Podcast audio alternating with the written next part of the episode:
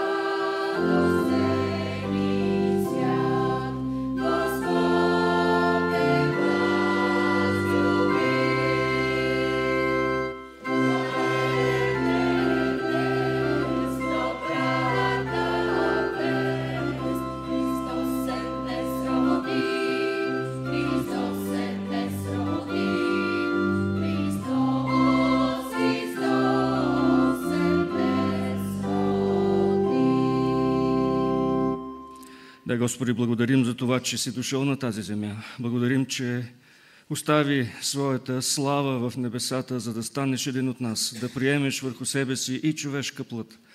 И ти благодаря, Господи, за това, че дойде, за да ни спасиш и да ни дадеш вечен живот. Молим Те да ни благословиш тази сутрин и нека това славно, ангелско, величаво хваление да, го, да, да хвалим и ние Тебе с него. Благослови ни с нас остани. Амин. Ще пеем на Бога три поредни песни. Ей, овчари Витлеемски, свята радост и иди извикай силно.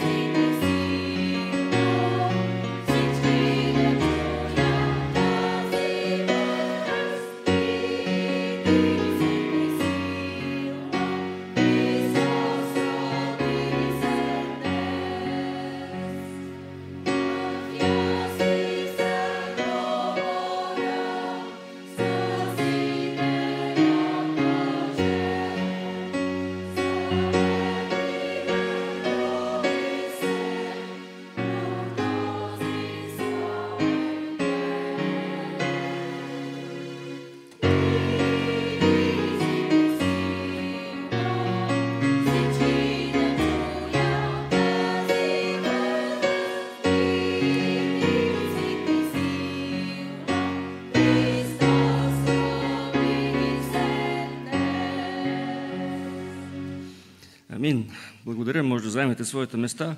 Ще прочетем заедно в ответното четиво една част от Евангелието според евангелист Лука, първата глава, от 46 до 55 стихове или песента на Мария. И Мария каза, величая е душата ми Господа.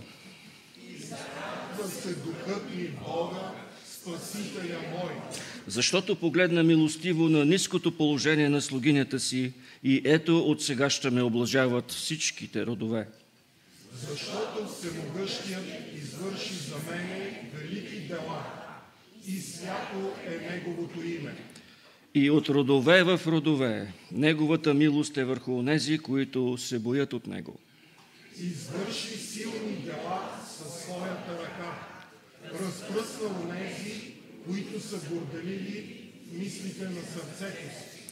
Свали владетели от престолите им и издигна смирени. Гладните изпълни с блага, а богатите отпрати празни. Помогна на слугата си Израил, за да напомни и да покаже своята милост. както беше говорил на бащите ни към Авраам и към неговото потомство до века. Амин. Амин. Преди да чуем библейския текст, върху който ще бъде е, проповета, хорът ще изпее рождествената, рождествена алилуя.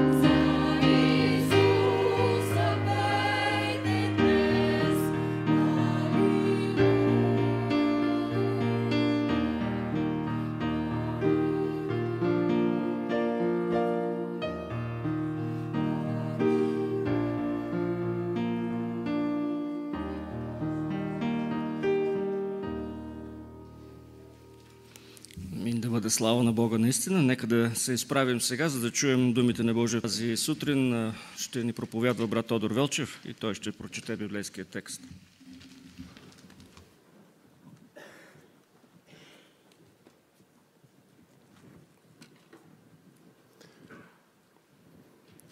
Нашия текст е от посланието на апостол Павел към филипяните, втора глава, първите 11 стиха, но аз ще прочета няколко стиха по-напред от последните стихове на първа глава. Нека внимателно да чуем какво ни говори Господ чрез своето свято Слово. Имайте само поведение достойно за Христовото благовестие – така че, било, че дойда и ви видя, или че не съм при вас, да чуя за вас, че стоите твърдо в един дух и се подвизавате единодушно за вярата на благовестието. И че в нищо не се плашите от противниците, което е доказателство за тяхната гибел, а на вас за спасение и то от Бога. Защото относно Христос на вас е дадено не само да вярвате в Него – но и да страдате за него, като имате същата борба, която сте видели, че аз имам и сега чувате, че съм имал. И така, ако има някое насърчение в Христа или някоя отеха в любовта и общение в духа или някое милосърдие и състрадание, направете радостта ми пълна. Като имате една мисъл – като стоите в една и съща любов и бъдете единодушни и единомислени. Не правете нищо от партизанство или от щеславие, но нека всеки със смиреномъдрие смята другия по-горен от себе си. Не гледайте всеки само за своето, а всеки и за чуждото. Имайте в себе си същия дух, който беше и в Христос Исус, който, като беше в Божия образ, пак не сметна, че трябва да държи твърдо равенството с Бога, но се отказа от всичко, като взе на себе си образ на слуга и стана подобен на човеците. И като се намери в човешки образ, смири себе си и стана послушен до смърт, даже смърт на кръст. Затова и Бог го превъзвиши и му подари името, което е над всяко друго име. Така че в името на Исус да се поклони всяко коляно от небесните, и земните, и подземните същества. И всеки език да изповяда, че Исус Христос е Господ. За слава на Бога Отца. Амин. Нека изпросим Божието благословение върху нашите размишления тази сутрин. Велики и святи Боже, който си, който си бил и който идеш, чрез когото е създадено всичко и за когото е създадено всичко, който не само си създал необятната Вселена, не само си създал човека по свой образ и подобие, но ти и владееш на тази Вселена. И ти си извършил изкупление за този свят, потънал в грях, потънал в зло – взрям в себе си и, пропускаш, и пропускаш да забележи твоите чудни дела. Пропускаш да забележи и даже често забравяш, че ти си дошъл в този свят. И то си дошъл, за да се свържеш с твоите верни веднъж за винаги. Че си дошъл за спасение. Молим те, Господи, отвори нашите духовни сетива в навечерието на тази бъдни вечер да видим това, което ще бъде. Теб на Твоя престол управляваш едно ново небе и нова земя, което очакваме. Теб, който дойде като смирен слуга, за да бъдеш възвеличен на мястото, което подобава единствено на Тебе, на царя и на господаря на този, на когото единствено подобава почест и слава и поклонение. Молим те, Господи, помогни ни в тези празнични дни да отклоним поглед от злободневието, да отклоним поглед от всичко, което ни тревожи и мъчи, с основание или без основание, от грижите ни, от съперничествата ни, от ревностите ни, Продним поглед от самите себе си, за да погледнем Теб. Младенецът в Витлеемската ясла, който взе на себе си образ на слуга, който пострада за нашите грехове, Дани. Нека тази вест, Господи, да стигне до целия свят. Благослови Твоята църква по целия свят и в цялата наша страна в тези празнични дни. Твоето благовестие да достигне до всеки дом. Твоето спасително слово да събуди много умове, да разтърси много сърца, да доведе при теб много хора с смирение и с покаяние. Молим те за нашата страна, окаяна след две поколения в, под един безбожен и атеистичен режим – и още едно поколение продължило пътя на безбожието, независимо какво говорим по празниците и как се поздравяваме. Молим те да издигаш достойни водачи на тази страна. Както духовни, които да пасат Твоето стадо, така и управници, които да управляват с мъдрост и страх от Тебе. Благослови домовете, които представляваме, Докосни се до сърцата на тези, които все още не са стигнали до личната вяра в Тебе. И направи нас, повярвалите, достойни свидетели за това кой си Ти. Не само с думи, но преди всичко с един преобразен живот. Покланяме Ти се в Твоето свято име, с благодарност. Молим Те да ни нахраниш с това Божие Слово, излезло от Твоята уста и постоянно обновявано чрез Твоя Свети Дух. Молим се с молитвата, която Ти сам, Господи Исуса, ни научи, като казваме заедно. Отче наш, който си на небесата, да се свети името Твое, да бъде Твоето Твое, да бъде волята Твоя – както на небето, така и на земята. Хлябът наш насъщни, дай го нам днес и прости ни дълговете наши, както и ние прощаваме на нашите длъжници. И не ни въвеждай в изкушение, но избави нас от лукавия, защото е Твое царството и силата и славата вовеки. Амин.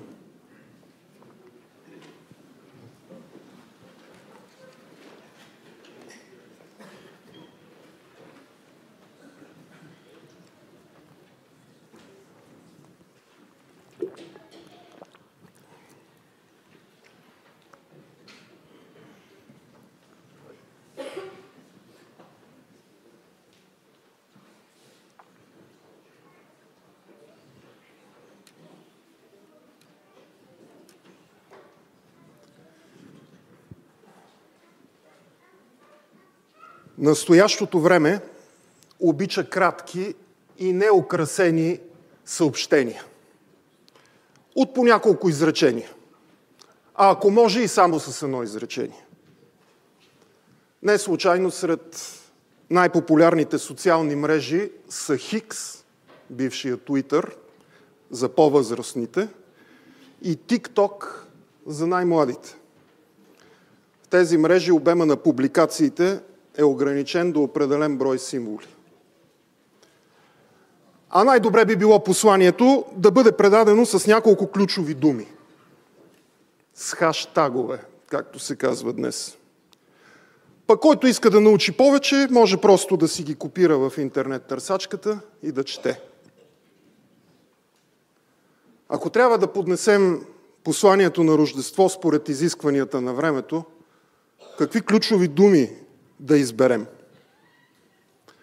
По мои наблюдения, в проповедите и песните, които звучат на Рождество Христово, най-често се среща думата цар.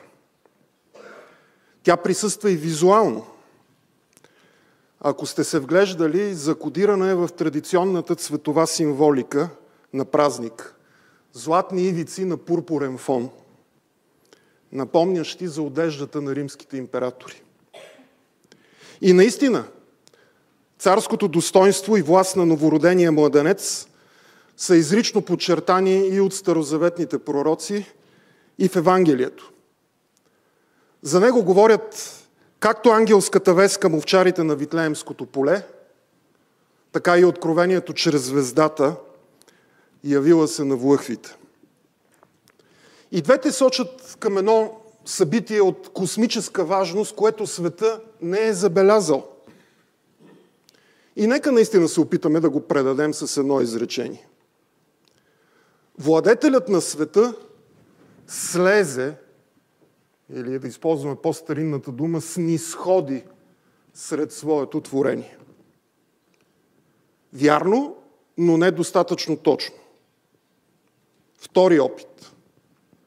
Владетелят на света избра да обвърже живота си със своето творение. Ето за това трябва да му се поклонят всички. От обикновените хора на ръчния труд, представени от овчарите, до мъдреците. И този призив, да, трябва да отекне по целия свят и да заглуши всички глупави изречения от ключови думи, които пълнят телефоните ни, като запазете магията на коледа за цялата година и нека бъдем по-добри, поне в тези дни. Интересно е обаче, че свидетелствата за земното рождение на владетеля изглежда не са били в арсенала на първите християнски благовестители. Няма да ги срещнем, например, в книгата Деяния, запечатала най-ранните апостолски проповеди. Необходимо е било известно време, при с което първите християни, включително евангелистите Матей и Лука, да осмислят цялостно живота и делото на Исус. Изглежда разказите за Неговото рождение не са били отрешаващо значение и за най-близките му първи последователи. Даже майката на Исус, според свидетелството на Евангелист Лука, втора глава, чула свидетелството на овчарите на полето, пазеше тези думи и размишляваше за тях в сърцето си. Исус бива припознат като царят Месия не толкова поради чудния разказ за ражда, а възоснова на целия му живот. Владетелят на света е разпознат от своите поданици не заради начина по който е влязал в света, а заради пътя, който извървява в него.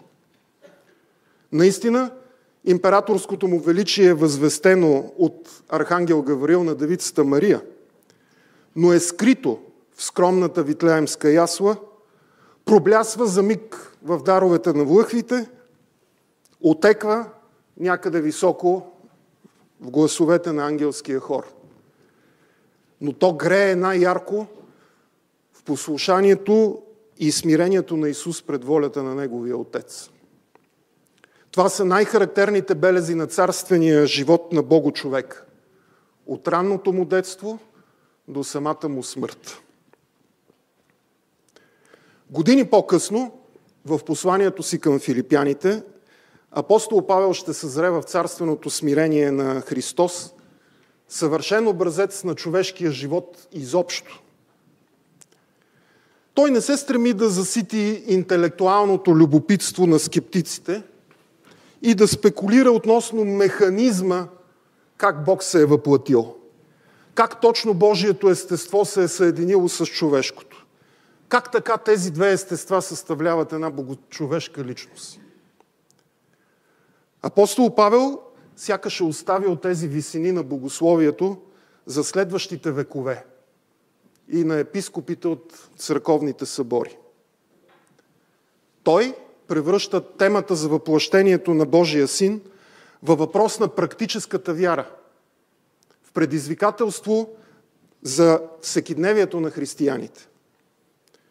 Той посочва въплъщението не само като модел за личния ни духовен живот, но и за живота на цялата църква.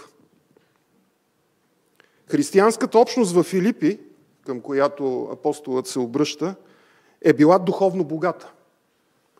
Ако прочетете цялото послание, той не пести похвалите си за тези вярващи. Те са се включили в благовестието още от самото начало. Първа глава, пети стих. Оказали са всеотдайна подкрепа на Павел. Първа глава, седми стих и четвърта глава, 14 стих. Били са всякога послушни на Божията воля. Втора глава, 12 стих. И най-сетне, като обобщение в началото на пасажа, който прочетахме, сред тях никога не липсва насърчение в Христос, отеха в любовта, общение в духа, милосърдие и състрадание. Но въпреки това, едно нещо те трябва винаги да помнят.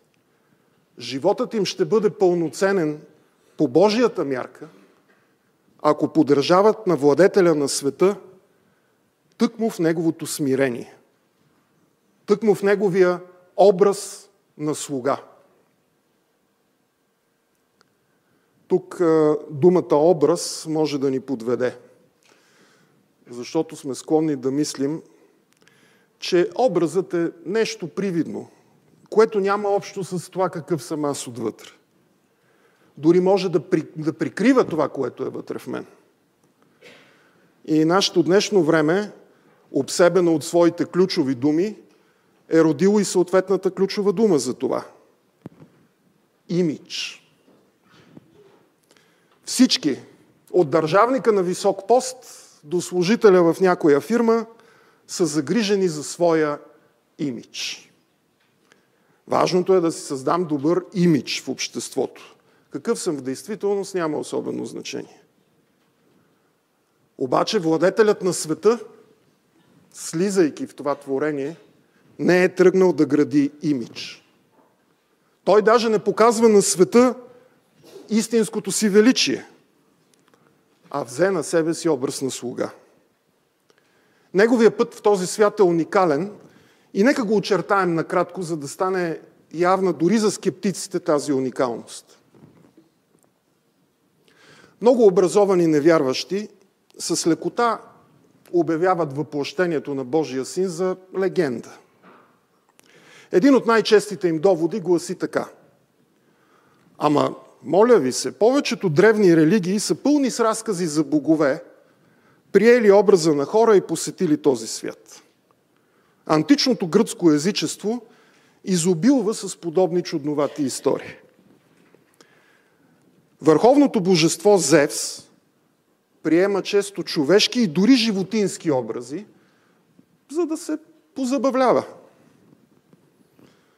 За любопитните или позабравилите ще посоча само един пример. Откъде идва происходът на името на нашия континент? Въпрос за Стани Богат, може би някъде от втората част на предаването. Происхода на името от нашия, на нашия континент, Европа, е името на една красавица, отвлечена от похотливия олимпийски грамовержец, превърнат в бик. Изобщо преобразяванията, метаморфозите на гръцките богове са обичайния им подхват за взаимодействие с човешкия свят. Ала тези метаморфози са временни и неангажиращи. Те имат някаква непосредствена цел и не засягат самата им божествена същност. Може да ги определим като своеобразна игра на безсмъртните, които няма как да споделят нашата тленна земна участ, нито пък се вълнуват от нея. В такива божества е вярвал гръкоримския свят. И трябва буквално да влезем в кожата на хората от онова време, за да проумеем колко скандална е била за тях апостолската проповед. А думата скандал изяснихме в предишната ми проповед. Колко скандална е била за тях апостолската проповед. Да чуем отново това слово на апостол Павел за Христос, скандализиращ езическото мислене. И като се отказа от всичко, стана подобен на човеците и се смири до смърт на кръст. Въплъщението на Божия син е негов реален избор. Пълен с реални рискове за страдания и унижения и смърт. Той реално и изцяло приема в себе си човешката природа, стига до реална смърт и едва тогава бива възвеличен като владетелят на света. Така въплъщението е не само събитие, случило се в деня, който отбелязваме на Рождество, а едно пътешествие, белязано от неповторим драматизъм. Ето как започва то. Синът Божий, казва ни се, беше в Божия образ, равен на Бога. Началната сцена на божествената драма, която все още нищо не загатва. Единородният син е в лоното на своя отец, по думите на евангелист Йоан, в непрестъпната светлина на неговата слава и всемогъщество. Тази картина, с известни оговорки, можем да облечем до някъде в нашите любими коледни украшения. Светлините на, на кичената елха, златистия и сребристия блясък на украшенията, празничния звън на чашите и на камбаните – безметежните часове на трапезата, преливащата радост и възгласа много ялета. Синът, чрез когото е създадено всичко, управлява редом със своя отец в тази небесна тронна зала, като владетел на света. Но в това безкрайно блаженство присъства и един същото и безкрайен, неразбираем божествен купнеж. Синът не смята съвместното управление и равенство с отца за най-голямата придобивка. Апостолът тук използва дори една дума, означаваща разбойническа плячка. В по-старите български преводи на Библията похищение. Не сметна за похищение да бъде равен на Бога от плячката, в кавички, да управлява редом, редом с Бога, надали би се отказал някой човек. Но Божия син в своето съвършенно блаженство прави един непостижим за нашия ум избор. Отказа се от всичко. Това е също една трудна за превеждане дума. Труден за превод глагол. Върху него са изписани цели богословски трактати буквално означава и изпразни себе си. Отръска се от всичко, което му принадлежи, освен от естеството му. Синът се отказва от своята слава. Отказва се от своята недосегаемост. Отказва се от рожденното си право цялото творение да му се покланя и да му служи. Отказва се да бъде в Божий образ, който му се полага по самата му природа – за да приеме доброволно образа на слуга. Изборът е направен в пълната свобода, която притежава единствено Бог. Направен е със съвършенна радост и с отдаване на Божията любов. Една всеизгаряща и всеобхватна любов, която купнее за една по-голяма плячка от тази да управлява света – Та има ли по-голяма плячка? Има и тя е само една. Плячката да споделиш своето вечно блаженство с хората, създадени по Божия образ. Заради тях, за да не погине нито един, който вярва в Него, Исус прави своя любящ и свободен избор. Този избор бележи началото на дълъг път. Ако ми позволите да прибегна към стилистиката на холивудските филми, тази бляскава картина на небесната тронна зала бавно избледнява, музиката нагнетява напрежението, настава кратък мрак и в този мрак започва да блещука една светлинка, която след малко осветява яслата във Витлеем. и като се намери в човешки образ, стана подобен на човеците. Божия син е станал човешкият син. И както четем в Евангелията, нищо от човешката земна участ не му е спестено. Беззащитността на детството, ограниченията и слабостите на тялото, неразбирането от околните, изкушенията, страданията, смъртта. Но свободната Божия любов е готова да плати всяка цена за спасението на човека. В неповторимата личност на Христос образът на слуга се съчетава с сърцето на слуга. Той не просто смири себе си. Исус въплащава божественото смирение, което можем да разберем само от Неговия пример. Единствено от Неговия пример. Смирението, което не е нито примирение, нито унижение или само унижение, а вътрешна сила, свобода и посвещение. От най-големите висини, наследникът на всичко, по думите на автора на посланието към евреите, е слязал в низините и там заживява като слуга на всички.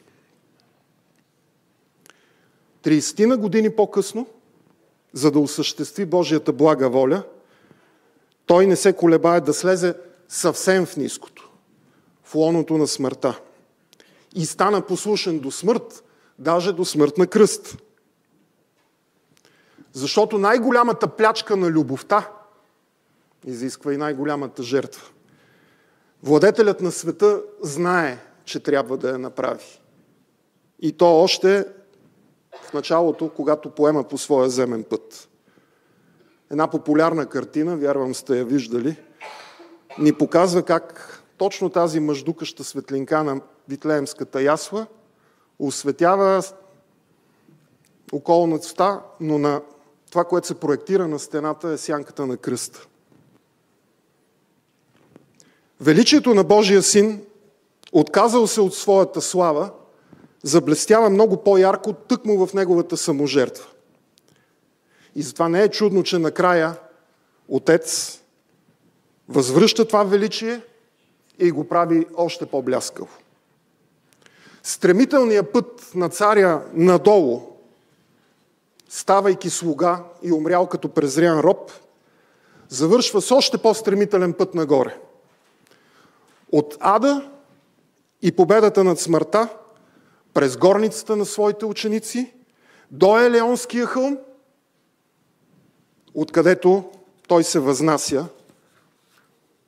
отдясно на своя отец. И оттам притегля своята плячка. Тази, много по-ценната плячка от плячката да бъдеш равен на Бога. Такава реална история няма да открием в нито една религия или философско учение. Затова уникалният път на владетеля на света има силата да пленява дори ума, който иначе не може да приеме тайната на въплъщението.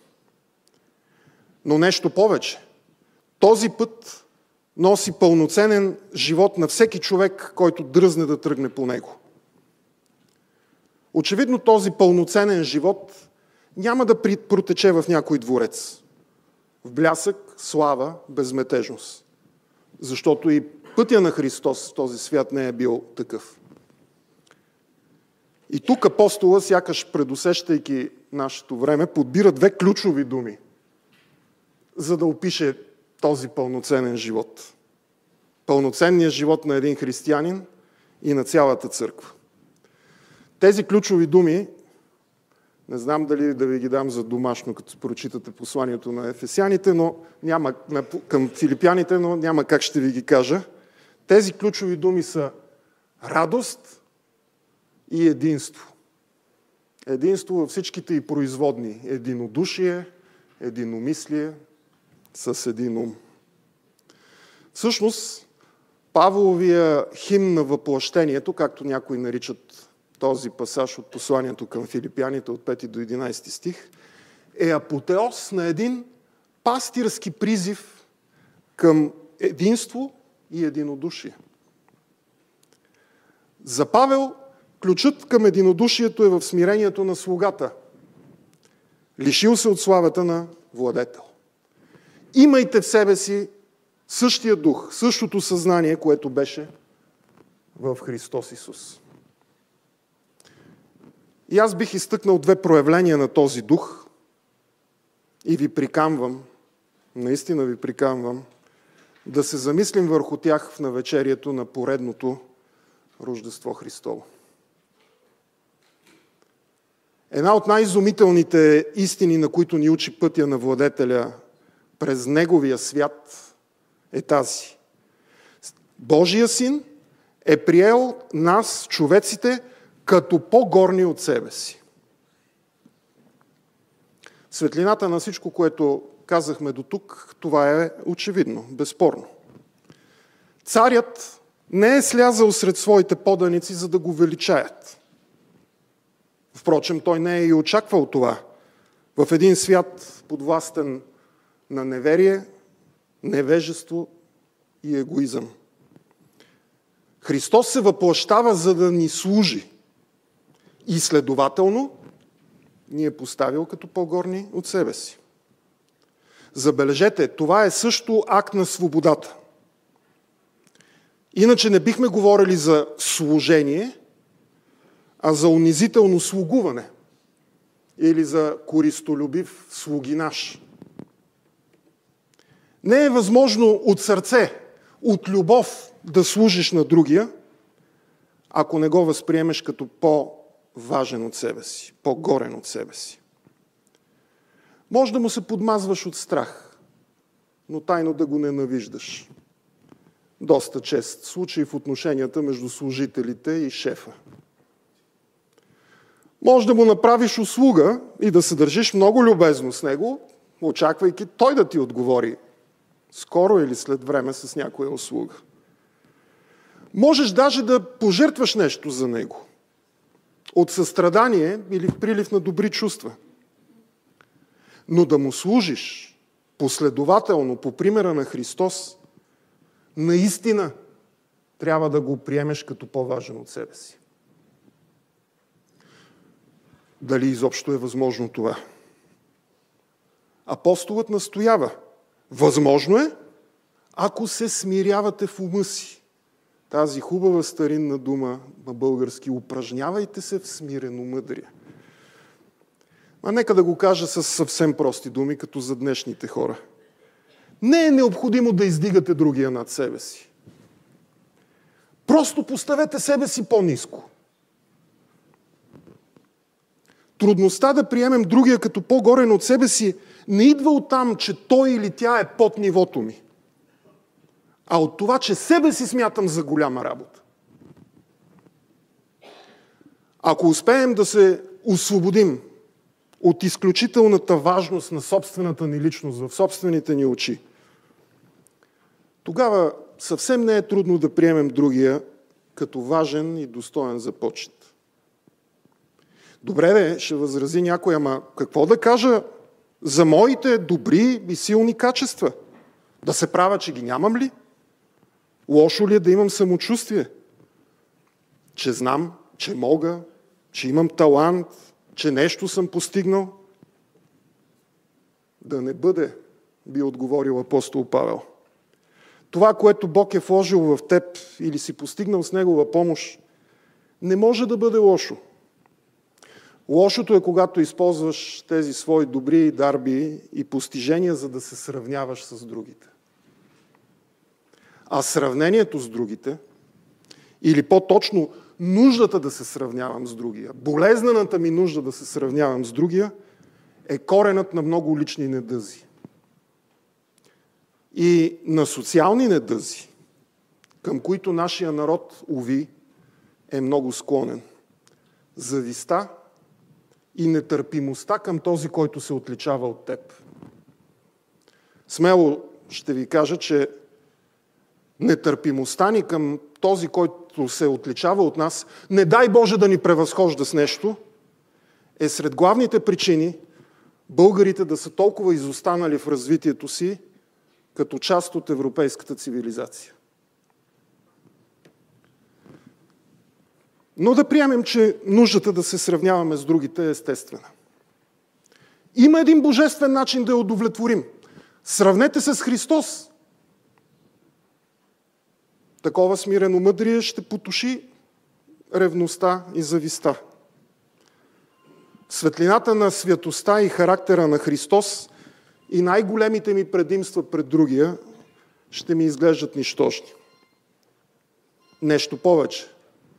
Поставен редом до Христос, аз ще видя, че съм същия жалък грешник като другия.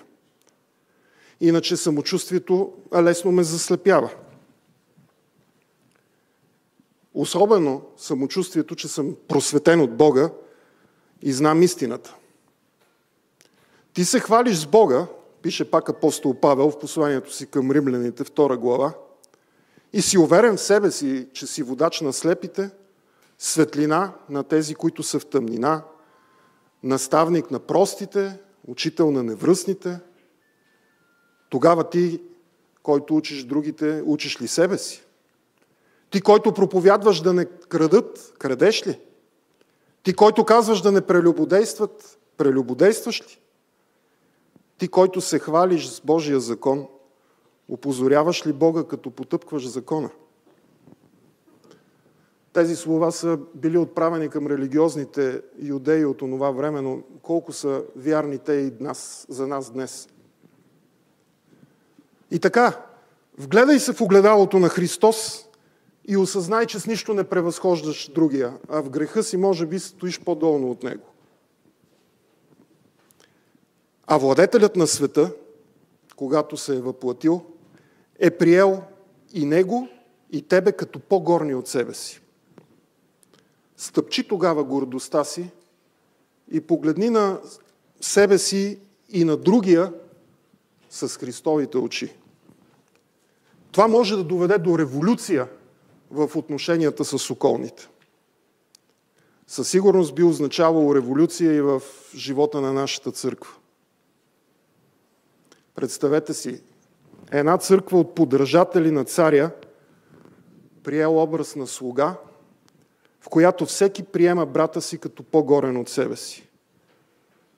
Това би било невероятно привлекателна общност. Помислете си какво би се говорило за нас. Не като за някаква секта, не като за хора с странни разбирания и практики, о, те там са едни много религиозни, а като за хора, просто които не срещаш всеки ден. Представете ли си, там се почувствах прият, значим. Срещнах се, представете ли си, с хора, които могат да те изслушат. Кой, кой слуша други го в днешно време? Хора, които наистина се интересуват от теб като човешко същество, дори и да не те познават. Ще ви призная, че такива бяха моите най-ранни първи впечатления от християните – когато преди вече повече от 30 години правех първите си стъпки във вярата. От тези хора се излучваше едно особено, неизразимо с думи, така да се каже, благоухание без мирис. Нямам как да го опиша с думи човешки. Благоухание, обърнато към мен, освежаващо душата ми – издигащо ме нагоре, но не тласкащо ме към гордост, в никакъв случай, а разкриващо ми величието на смирението. И мога само да гадая, дали щях да продължа да следвам пътя на владетеля на света, ако Бог не ме беше срещнал с такива хора. Освен смирено мъдрието, има още един образец, зададен ни от въплатилия се Христос. Не гледайте всеки само за своето, но всеки и за чуждото. Владетелят на света не е дошъл да прибере дължимите му данъци, да си събира привърженици или да укрепява властта си. Нито пък да реформира временните царства в този свят, та ние да се почувстваме в тях по-комфортно. Не е дошъл да извърши някаква социалистическа революция, както са си мислили мнозина през миналия 20 век, нито пък да установи някаква консервативна система, утвърждаваща изконните, традиционни християнски и семейни ценности, както мислят пък други днес. Христос знае, че вярващите в Него са му предадени от Неговия Отец. А също, че и един ден всичко ще бъде покорено под Неговия скиптър. Христос знае, че ще получи своето на съответното време. Свободен от страха за своето, той се отдава изцяло да направи най-доброто за нас. А най-доброто за нас, пак той знае това, е и най-доброто за него, но в един напълно неегоистичен смисъл. Най-доброто за нас е нашето спасение и съединение с Бога. А Бог винаги е желал и желая това. Ако владетелят на света е уверен, че в крайна сметка всичко ще се върне при него, то и ние имаме абсолютно същите основания да не търсим своето. Ние, поданиците му, приемаме царство, което не се клати, по думите на автора на посланието на евре... към евреите. Ако отец ни е подарил своя син, не ще ли ни подари заедно с него и всичко? Казва Павел на Рим, в Римляни 8 глава. Тогава за какво свое трябва да се притесняваме? За своя имидж? Нямаме нужда да търсим признание от другите. А също да се обграждаме с свои хора, да си градим авторитет, да налагаме мнението си. Невярващият човек търси тези неща, защото живота му няма друга стойност, освен утвърждаването на собственото аз. И защото никак, ама никак не е сигурен, че ще бъде оценен. Докато вярващият знае, че ще бъде оценен, рано или късно, и от когото трябва.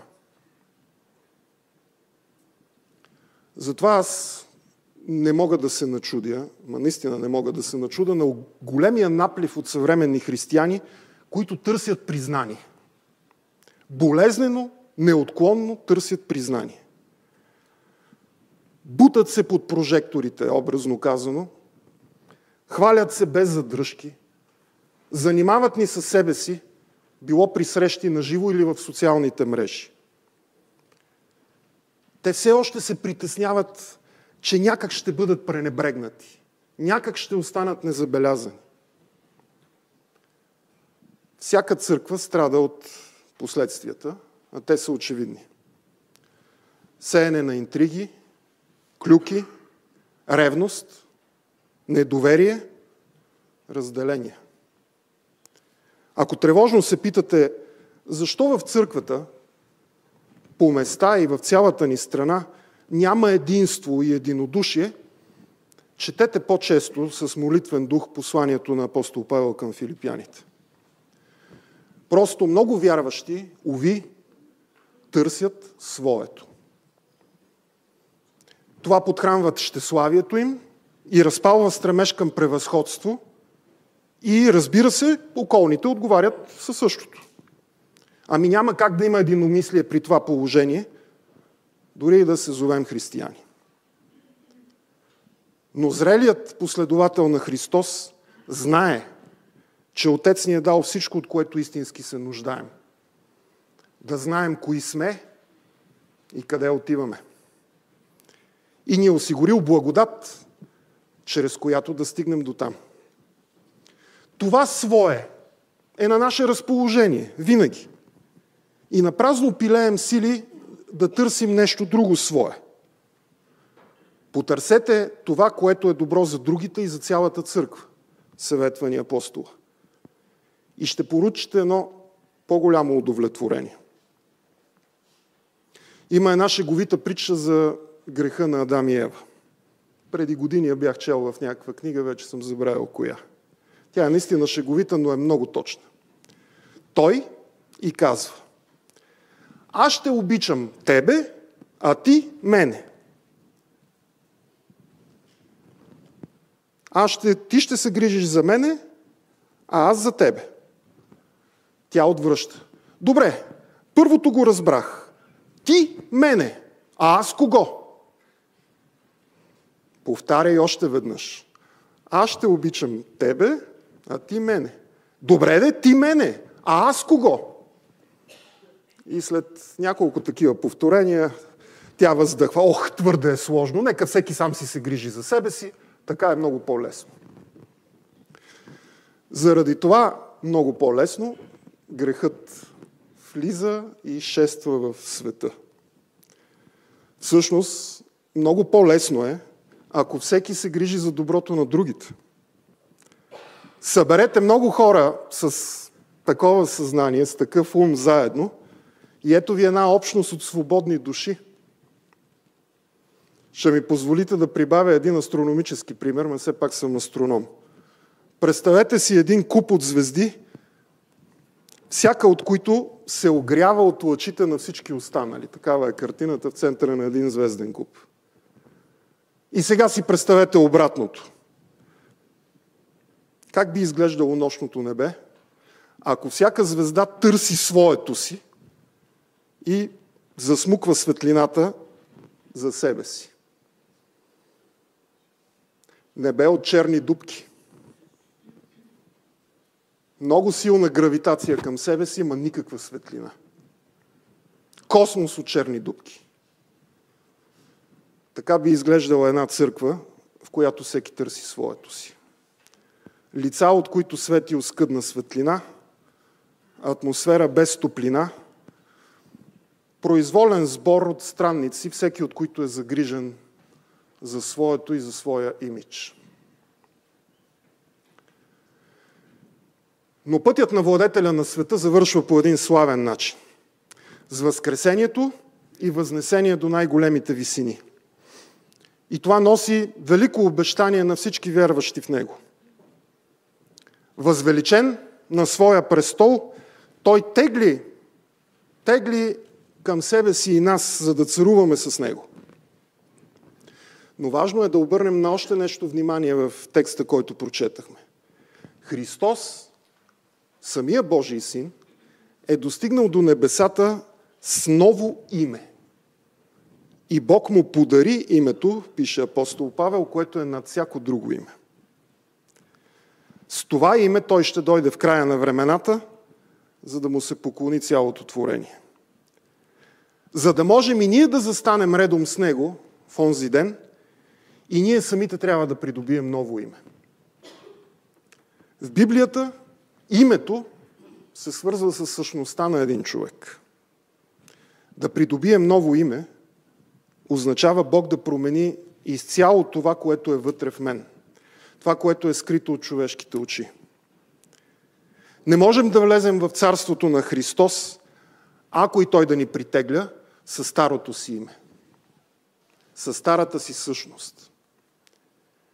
Трябва ни не свидетелство за светокръщение. Не удостоверение, че сме се поклонили в Ерусалим или че сме ходили на екскурзия в Израел. Не списък от благотворителни дела, а ново сърце. До такава степен ново, че все едно на света се е родил нов човек. Че дори и близките ни да не могат да ни познаят. Пътят нагоре, след владетеля на света – е свързан с цялостното ни преобразяване. И това е въпрос на живот и смърт. Или, или. Ако не се предам на този владетел на света и не допусна той да ме обнови изцяло, нямам място редом до него. Останали си със старото име, след N на брой рождества в моя живот, ме очаква Божия съд. Затова новото име, което ще получа от Христос и с което се надявам да увенчая живота си, е по-важно от името, с което съм се родил. Добро име струва повече от скъпоценно миро и денят на смъртта повече от деня на раждането, казва ни старозаветния еклесиаст. Ето по тази причина именните дни в християнството се ценят повече от рожденните, противно на съвременната традиция. Това, което бих си пожелал за Рождество и е пожелание към всички вас. Един ден, когато отминем от този свят и когато малцина ще си спомнят кога точно е бил рождения ни ден, да се помни новото ни име, като Божии светии, и да кажат, знаеш ли, ей, този човек беше истински християнин. Вярваше в Христос, следваше Христос, подражаваше на Христос, като беше смирен и служеше на другите. И позволяваше на Христос да го преобразява. Разказът за владетеля на света няма как да е кратък. Не можем да го предадем със съобщение в мрежите Хикс или ТикТок. Той се чете и се разказва цял живот. И не на последно място, чрез нашия собствен живот се разказва. Най-големия препани камък в този разказ не е как точно Бог се е въплатил, а примерът на смирението, който ни дава Христос. Този пример не е труден за разбиране, а е труден за следване. Мнозина богослови през вековете, а особено реформаторите – са изтъквали, че той е дори невъзможен за следване с човешки усилия. Нуждаем се всекидневно от Божията благодат, за да можем да вървим по стъпките на владетеля на света. И това е вярно. Боя се обаче, че тази истина често я използваме като лековато оправдание за провалите в християнския ни живот. Уж се молим за сила, Уж сме изповядали как Бог ни е освободил от някой грях или страст или зависимост и скоро установяваме, че изпадаме пак в старите капани. Сякаш новото име, което Христос ни е дал, не ни вълнува достатъчно. Затова прибавям накрая още един подтик за благочестив живот, също широко застъпен в писанието. Старинното немислимото, позабравеното дори между християните чувство за срам. Погледни на примера на Христос и се засрами. Той, който е над всички Бог, е слязал в низините и ни е направил по-горни от себе си. Той, комуто принадлежи всичко, не е потърсил своето, а само нашето спасение. Той, комуто единствено подобава всяка почест, е бил послушен във всичко и до край. Ето го образецът. Остава ли място за самомнението ми? За амбициите ми да взема това, което ми се полага? Не бързам ли да търся признание, преди да съм показал, че мога да слушам Бога и да служа? А на тези, които не са вярващи, в заключение ще кажа друго. Всеки един човек купнее по своя собствен начин за смисъл в живота, за издигане над кълта, за присъствието на Бога, за надежда отвъд смъртта. Взрете се в пътя на Христос и ще, го, ще откриете всичко това. Владетелят на света не е преминал на празно през своето творение, а за да бъде разпознат. Последвайте го и няма да съжалявате. И той ще ви отведе до истинското величие. С едно ново име. Амин.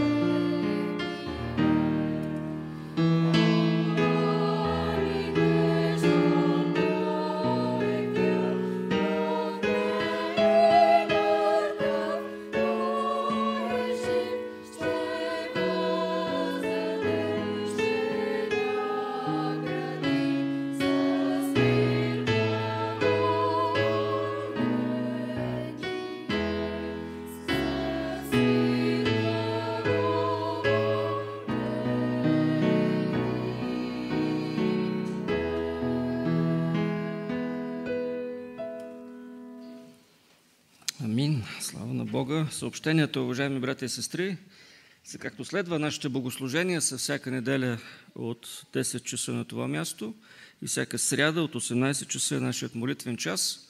Утре, 25 декември, Рождество Христово, богослужението ще бъде от 11 часа.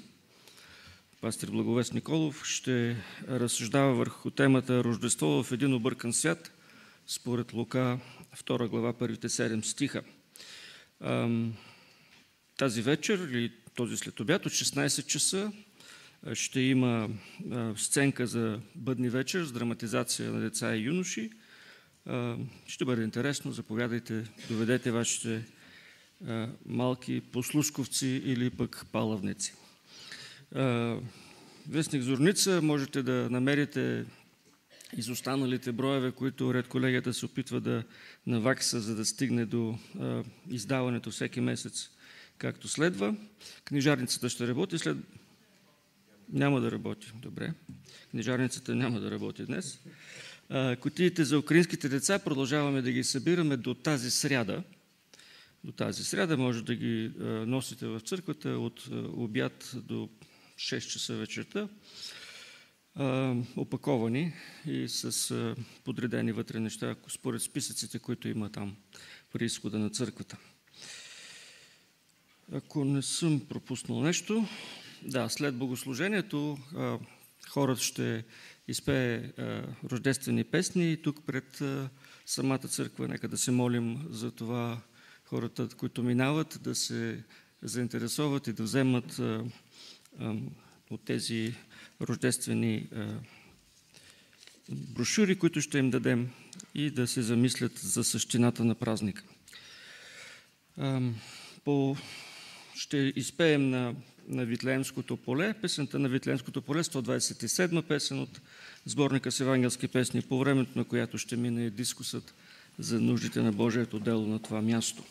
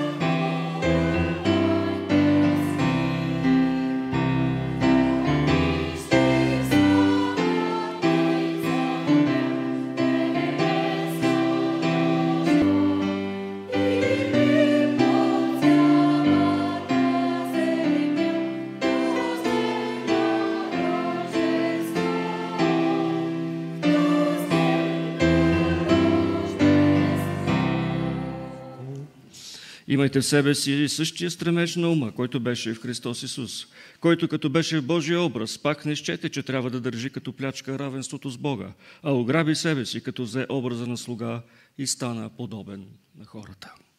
И сега нека благодата на нашия Господ Исус Христос, любовта на Бог Отец, общението, ръководството и присъствието на Святия Дух, един Бог в три лица, да бъде и да пребъде с всички нас, с домовете ни, с чадата ни, с църквата на това място и с Христовата църква по целия свят. Амин. Амин.